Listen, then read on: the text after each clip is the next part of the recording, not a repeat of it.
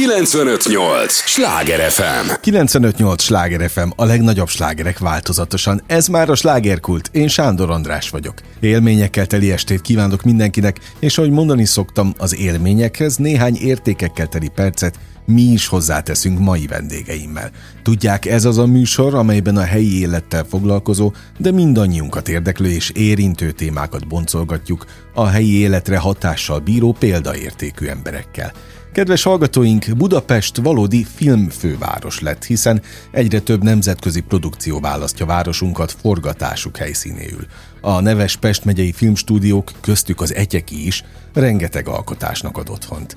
Kapitány Iván rendező érkezik hozzám a műsor első felében, akinek nevéhez olyan legendás alkotások köthetők, mint az Üvegtigris, a Kútfejek vagy egyéb televíziós produkciók, mint a Beugró, illetve a szintén nagy sikerű a Mi kis falunk sorozat. Érdemes lesz tehát velünk tartani, azonnal kezdünk, már is fordulok Kapitány Iván felé. Örülök, hogy jöttél. Én köszönöm a meghívást. Nagy szükség is van rád ilyen szempontból, hogy el tud mondani, hogy hogy, eh, hogy áll most Budapesten ez az egész szakma, ez az egész ipar. Jól látjuk külső szemlélőként, hogy egyre több hollywoodi produkció készül a városban? Igen, abszolút nagyon kedvelt forgatási helyszín Budapest, és Budapest környéke is egyébként de itt még úgy működhetnek a, a hollywoodi produkciók, mintha egy díszletvárosban lennének. Én pont nem régen hallottam egy amerikai operatőrt erről nyilatkozni, hogy itt kis görbe utcákkal lehet jönni-menni, és minden sarkon valami más van.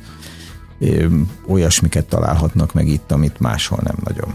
Egyébként neked szakemberként ez kifejezetten előny volt a, a munkáidnál? Hogy Budapest ilyen sokrétű? Uh-huh. Igen, alapvetően igen, hát nagyon sokféle arca van Budapestnek, és eh, nagyon sokféle dolgot kínál, és tulajdonképpen most még inkább, mert volt egy időszak, amikor azért eh, még régebben azért egy elég szürke és lerobbant arca volt a sok-sok szép épület mellett, de most már nagyon sok új dolog nőtt ki a földből, és egyre ízlésesebb és egyre jobban szervesül a városban minden, ami történik, úgyhogy eh, igen érdekes, és, és szerintem fontos is.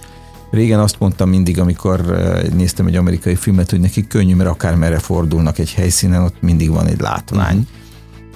Uh-huh. Lassan Budapest is eléri ezt a színvonalat. Egyébként sokat dolgoztál külföldön is? Nem dolgoztam olyan sokat, de pár produkciót csináltam. Nyilvánvaló nem azokat, amikre az IMDb honlapján a legtöbben rákeresnek, de, de volt alkalma megtapasztalni, hogy hogy működnek a dolgok. Mm, ugyanúgy, mint, mint nálunk, csak sokkal nagyobb léptékben. Na de hol tart Magyarország ehhez képest, a léptékekhez képest? Mert néztem a, ugye hát elképesztő a, a bibliográfiát, vagy egyáltalán a munkásságod, abban nagyon, nagyon rét és minden van. Tehát te azért már régen is tud, te mindig nagy formátumú dolgokban voltál benne. Vagy azzá tetted? Ezt majd elmondod, hogy... Szerencsés voltam egyébként ezekben a dolgokban, mert... Ennyi? Hát nyilván csak nem, csak szer- próbáltam szerénynek tűnni. Aha.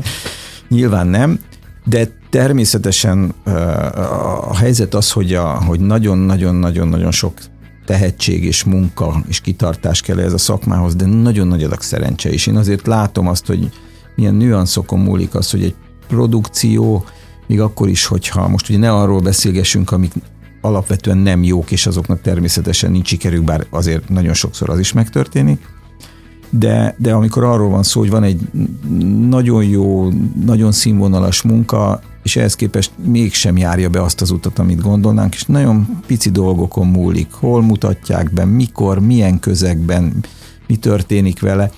Van, ami később rátalál a nézőire, van, ami soha csak egyszer csak szembe jön velem a, mondjuk valamelyik eh, streaming szolgáltatónál, és azt mondom, hogy te jó Isten, eddig miért nem hallottam erről. Na, streaming szolgáltató, most már témánál vagyunk teljesen. Te például nézed a telefonodon, vagy akár otthon a, a Miket nézel akkor? Telefonon nem ott. nézek filmet. De ennek nem az az oka, hogy, hogy lenézem azt, hogy Aha. a telefonon nem lehet filmet nézni, mert például a gyerekeim nagyon sokat filmet néznek mm. telefonon. Tehát aki ebben szocializálódik, annak ez nem idegen. Mm. Én szeretem a ez is rossz a szemem, tehát szeretem, hogyha nagy, nagy képernyőt látok. Másodszor pedig eh, ehhez szoktam hozzá, uh-huh. hogy, eh, hogy nagy a látvány, nagy tér van, mozi. Én a mozin nőttem fel, a tévé nagyon sokáig egy beszűkítése volt a dolognak, egészen addig, amíg technikailag el nem érte a tévé azt a színvonalat, hogy már nem hogy versenyzik a mozi hatással, hanem néha le is körözi sokszor minőségében azt, bár ugye a méretében nem. Amiket nézek, az meg hát jobbára fikciós dolg, fikciós tartalmakat nézek. De tehát, streaming szolgáltatóktól, nál? Alapvetően igen. Alapvetően többek között azért is, mert türelmetlen vagyok kivárni nagyon sokszor Aha. a következő részt. Másodszorban pedig azért, mert, mert nem szeretem, hogyha közben ott vannak a reklámok, amit én tudomásul veszek egyébként, hogy a tévék reklámokból élnek, a kereskedelmi televíziók. De te azokat szintén gyártottál annak idején. Igen, amikor még én gyártottam reklámfilmeket, akkor ez a reklámpiac egy kicsit más volt. Nem volt jobb, nem volt rosszabb, más volt. Más volt a, a, a lényege a készülő filmeknek. Tehát akkor is el kellett adni, nyilván a termék reklámja volt, csak a támasztott igény ezekkel az alkotásokkal volt más. Sokkal több volt az olyan típusú reklámfilm, ami, ami szórakoztatni is akart a, a, a termékeladás mellett. Most, ha megnézed az arányokat alapvetően a, egy blogban látható reklámfilmipari termésből, akkor annak a 80%-a parizert ennyiért, uh-huh. és jön egy animáció, és egy nagyon szűk 20%-a mondjuk az, ami, ami, ami ennél egy picit szofisztikáltabban akarja eladni az árut. Amikor én csináltam igazán a reklámfilmiparban a munkáimat, akkor ez pont fordítva volt. És akkor a, a, az ügynökségek is, sőt a cégek maguk is másképp álltak ezekhez a dolgokhoz. Itthon minden esetre ez a helyzet, annyira már nem érdekel a dolog, hogy, hogy ilyen nagy kutatásokat végezek, hogy külföldön, de azért azt látom, hogy ott sem, sem más a helyzet igazán. De ezt a helyzetet te szakemberként elfogadod? Hát nem tudok mit tenni. Hát ugye azért ez mégis arról szól, hogy ez nem egy alanyi költészet, uh-huh. hanem ipar. A, a, a reklám, ugye a reklámfilm az egy mozgó, mozgó reklám. Mi arról szól, hogy jön valaki, aki fizet azért, hogy eladjuk az ő termékét a film segítségével. Ez a, az ő felelőssége egy szinten, meg az ügynökségeké, hogy mit kínálnak neki, hogy mivel tudja a legjobban eladni, és most jelenleg az algoritmusok azt mondják, hogy uh-huh. butácska reklámokkal tudják inkább eladni a terméküket, akkor azt fogja választani teljes joggal. Tehát én, én hiába szomorkodnék ezen, szomorkodom, mint alkotó, hogy mások az igények, ezért nem is nagyon veszünk már részt a reklámpiacon munkákban, de, de nem tudok mit tenni. Ez ugyanolyan, mint hogy a kereskedelmi televíziózásról sem lehet ugyanazt elvárni, mint egy közszolgálati uh-huh. tévétől és az államilag támogatott művészfilmektől sem azt, amit mondjuk a blockbusterektől elvárunk. Algoritmust használtál, algoritmus Igen. kifejezést. Na mit mutatnak a streaming szolgáltatók algoritmusai? Mi most a trend? Hát ezt én nem tudom. Megmondom neked őszintén, hogy én, én egy olyan fogyasztó vagyok, aki nézek dolgokat, és a saját szempontból próbálom a piacot értelmezni, hogy azok a munkák, amiket eh, én szeretnék csinálni, vagy azok a témák, amiket én szeretnék feldolgozni, azok, azok vajon kellően pozitív fogadtatásra találnak, mind a két közönségnél. A két közönségen azt értem, hogy egy munkát mindig kétszer kell eladni. Egyszer el kell adni a csatornának, ah. és egyszer utána a csatornával együtt a nézőknek. És az nem teljesen fedi egymást. Régen se fette? Régen más volt ennek a, a magyarországi gyakorlata. Régen, régen alapvetően az emberek volt egy ötlete, aztán még ötlet szinten ez vagy szimpatikus volt, vagy nem, aztán elég hamar belekapott az ember abba, hogy megcsinálja, és tulajdonképpen nagyon sokszor a, a, a, az adásba kerüléskor derült ki Isten igazából, hogy hol vannak a betegségei a, az adott produkciónak. Manapság azért ennél már kicsit tudományosabban működnek a dolgok, sok-sok kutatással, meg egyébbel. Tehát azért így sem lehet biztosra menni természetesen, mert csak remek művek születnének. Neked ebben a környezetben, ebben az új forradalomban milyen alkotnod? Hát én azt gondolom, hogyha van az embernek egy jó témája, és, és olyan, olyan partnerekkel tud együtt működni, akik támogatják ezeket az ötleteket, és, és most már egyre inkább ez egy elég kollektív műfajjá változik. Én mindig szeretem az új kihívásokat. Tehát nem tudom azt mondani erre sem, hogy ez jobb vagy uh-huh. rosszabb, ez egy másik dolog.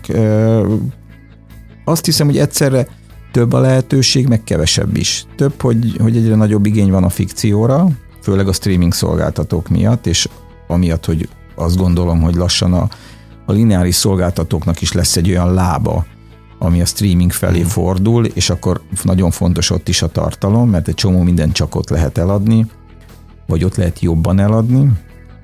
Ezért, ezért a lehetőségek azt mondom, hogy bővülnek. Hogy műfajlag van-e sokrétűség itthon, az még egyelőre nem, nem látszik. Na most, hogy állnak a mozik látogatottság tekintetében? Mit látsz a, a kimutatásokból? Hát azt láttam... De mennyire vett át itt Pesten mondjuk a, a, a streaming az uralmat? Hát nagyon. Alapvetően nagyon. Most, hogy ennek mennyi köze volt a pandémiához, az is egy hát, nagy kérdés. Hát sok egyébként, tehát éppen kezdett egy picikét mondjuk a magyar filmpiacit talpra állogatni, és, és a nézők újra beszokni a moziba, amikor a pandémia alapvetően vissza, visszalökte az egészet. Látni kell, hogy azok a filmek, amik mondjuk ilyen sikerfilmek lettek, és 80-100 ezer nézőt csináltak most, ami most nagy sikernek számít. Azok a filmek, én biztos vagyok benne, hogy, hogy a pandémia nélkül és egy felívelőbb időszakban jóval magasabb nézőszámot tudtak volna produkálni. Te láttál jó magyar filmet, ami neked tetszett? Úgy az általában? Vagy? Hát, hogy az utóbbi időben mondjuk, az utóbbi öt évben.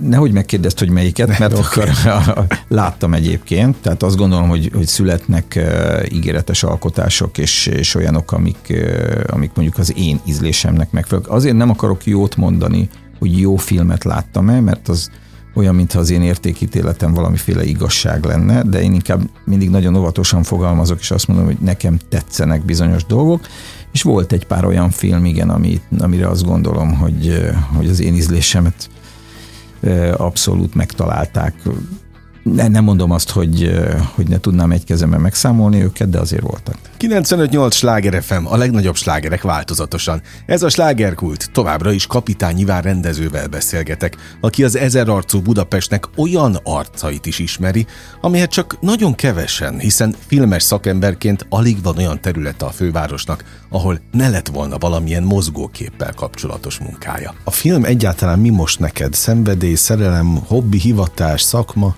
A, ha a mozifilm készítésre gondolsz, akkor, akkor az olyan, mint a mostanában olyan érzésem van inkább, mint amikor az embernek volt egy, egy régi álma, vagy volt egy lány, aki nagyon tetszett neki fiatal korában, azt úgy meg is kapta, de, de ma de már nem, nem olyan. olyan. Aha.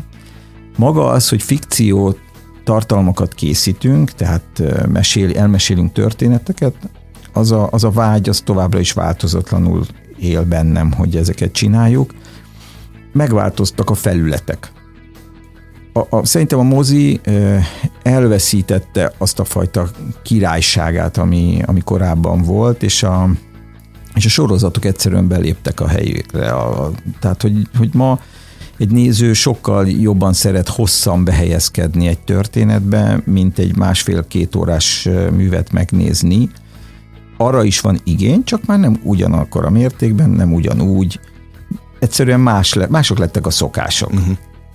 Na most az, hogy családon belül ennyi mindenki a filmhez kötődik, vagy a mozgóképhez, ugye, ha Igen. jól tudom, a fiad most végez épp. A... Igen, most a mesterszakon most fejezi be a tanulmányait az operatőrszakon. Szóval az, az mennyire befolyásol téged? Ők be, beleszóltak egyáltalán egymás dolgaiban? Hát ugye az a fura helyzet van, hogy a, a fiam már ugye, ha nagyon szigorúan veszük, ő már harmadik generáció, mert az én édesapám az, ami igen, a televízió igen, hangmérnöke igen. volt. Én ugye operatőrként kezdtem, és aztán lettem rendező és később producer. A feleségem producer, és ő is kreátor, tehát pár sorozat az ő nevéhez is fűződik, mint, mint kreatív alkotónak és a fiam meg a legnagyobb most már operatőr, dolgozunk is együtt, én szerintem ez nagyon inspiráló mindannyiunk számára. Tehát és nem egy versenyről van szó, hanem egy együttműködésről, és, és fantasztikusan jó dolog, hogy, hogy munkatársként is tudunk egymással mind kezdeni.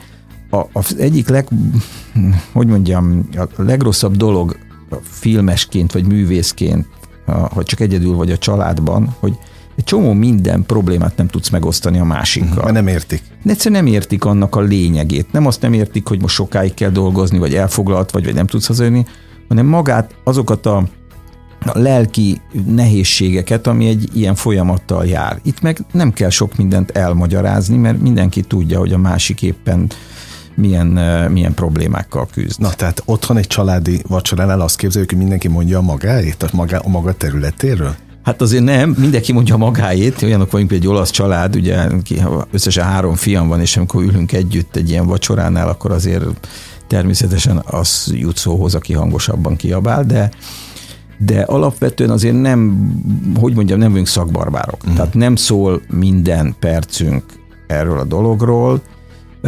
Természetesen megvitatunk egy-két dolgot, ami foglalkoztat minket, de azért próbáljuk a, a családi életünkben, a magánéletünkben nem teljesen beengedni ezt az egészet, mert mert akkor egyszer csak tényleg már nem különböztetné meg semmit az otthont a munkahelytől.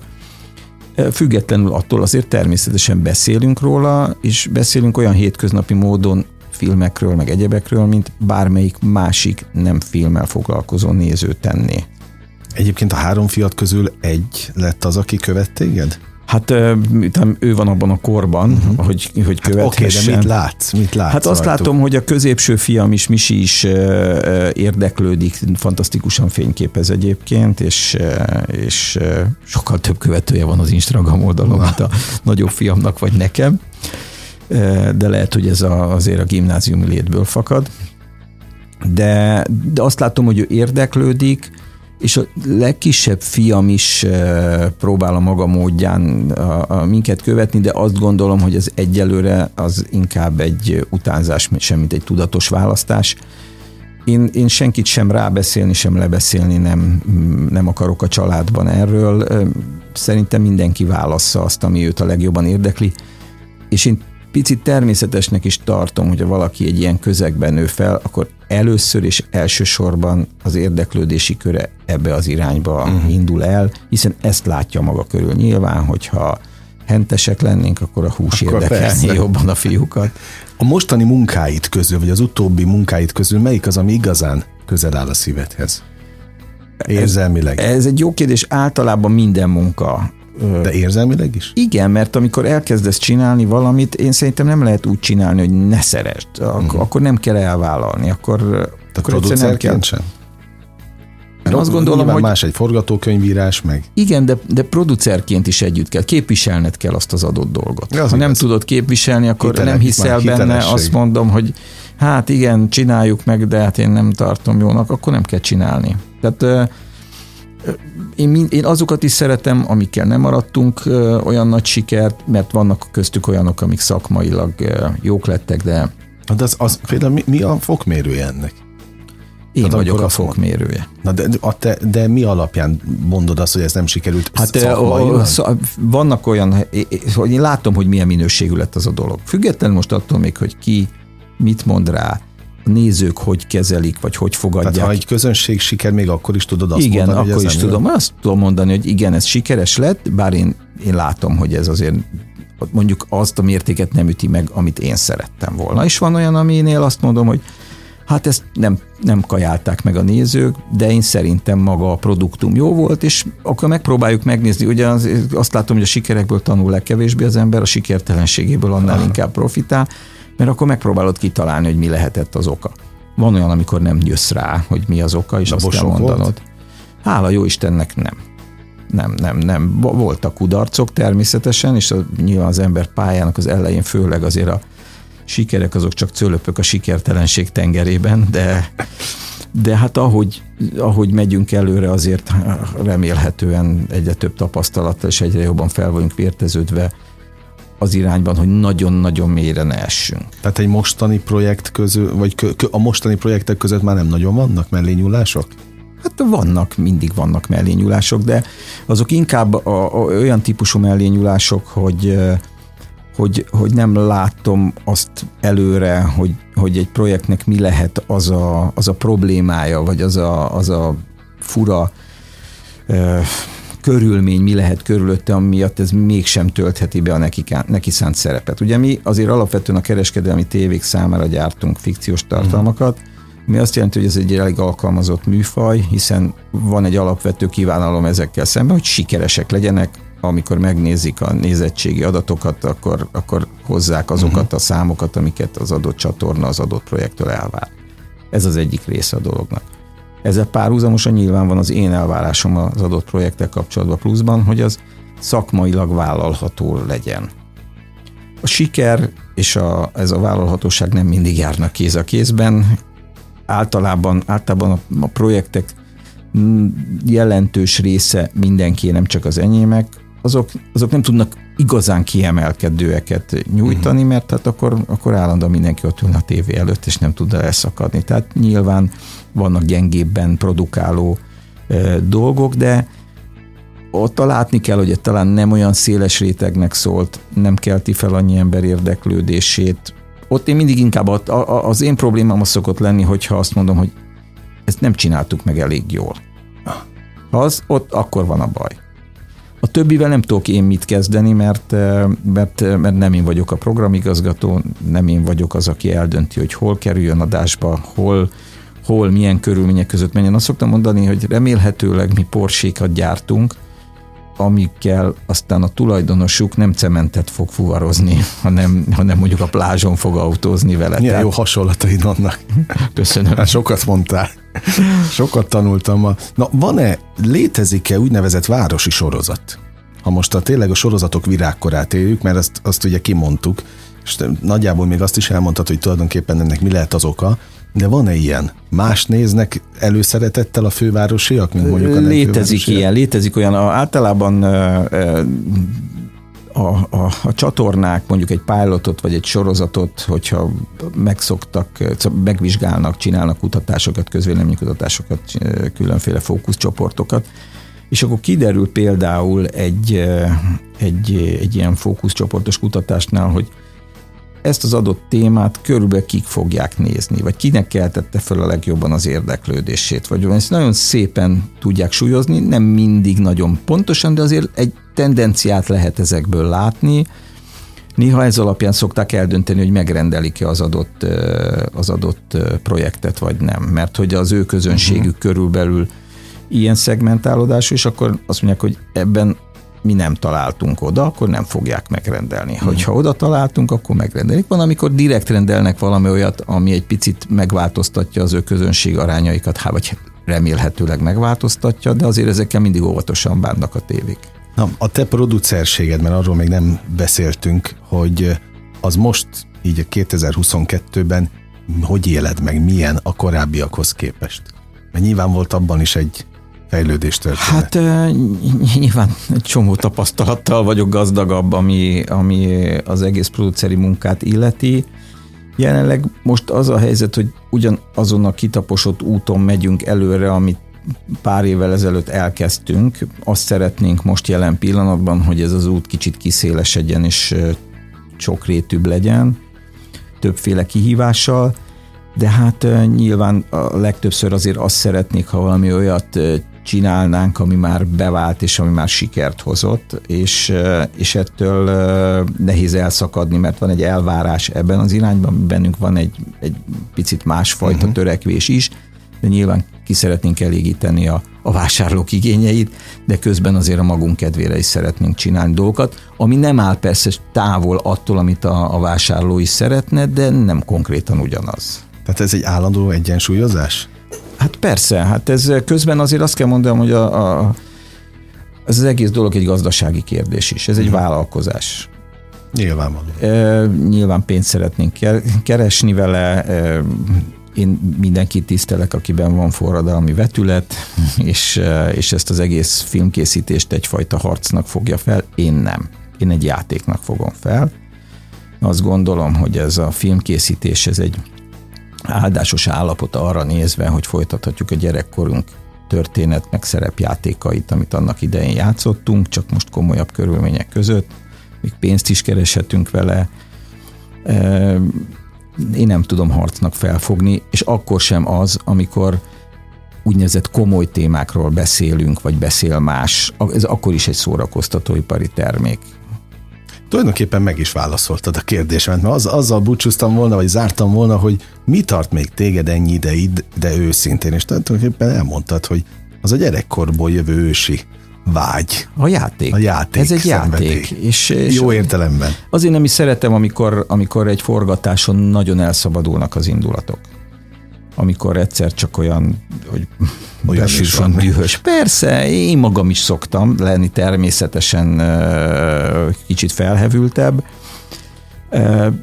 és nem is szeretem ezeket a pillanatokat, de pont azt veszítjük el vele, ami amit csináljuk, ami a lényeg, hogy, hogy ez egy játék, és ez egy fantasztikus utazás mindig. Mit kívánjak neked a végén? Mit illik egy rendező-producernek hát, kívánni? Sok jó, új, izgalmas munkát. Akkor ezt kívánom. Köszönöm az idődet. Köszönöm én is. 95-8 Sláger FM, a legnagyobb slágerek változatosan. A slágerkult első fél órája véget ért, amelyben kapitány Iván rendezővel beszélgettem, aki 1988-ban diplomázott a Színház és Filmművészeti Főiskola tévés és operatőr szakán, és számos alkotásával öregbítette a fővárosunk hírnevét.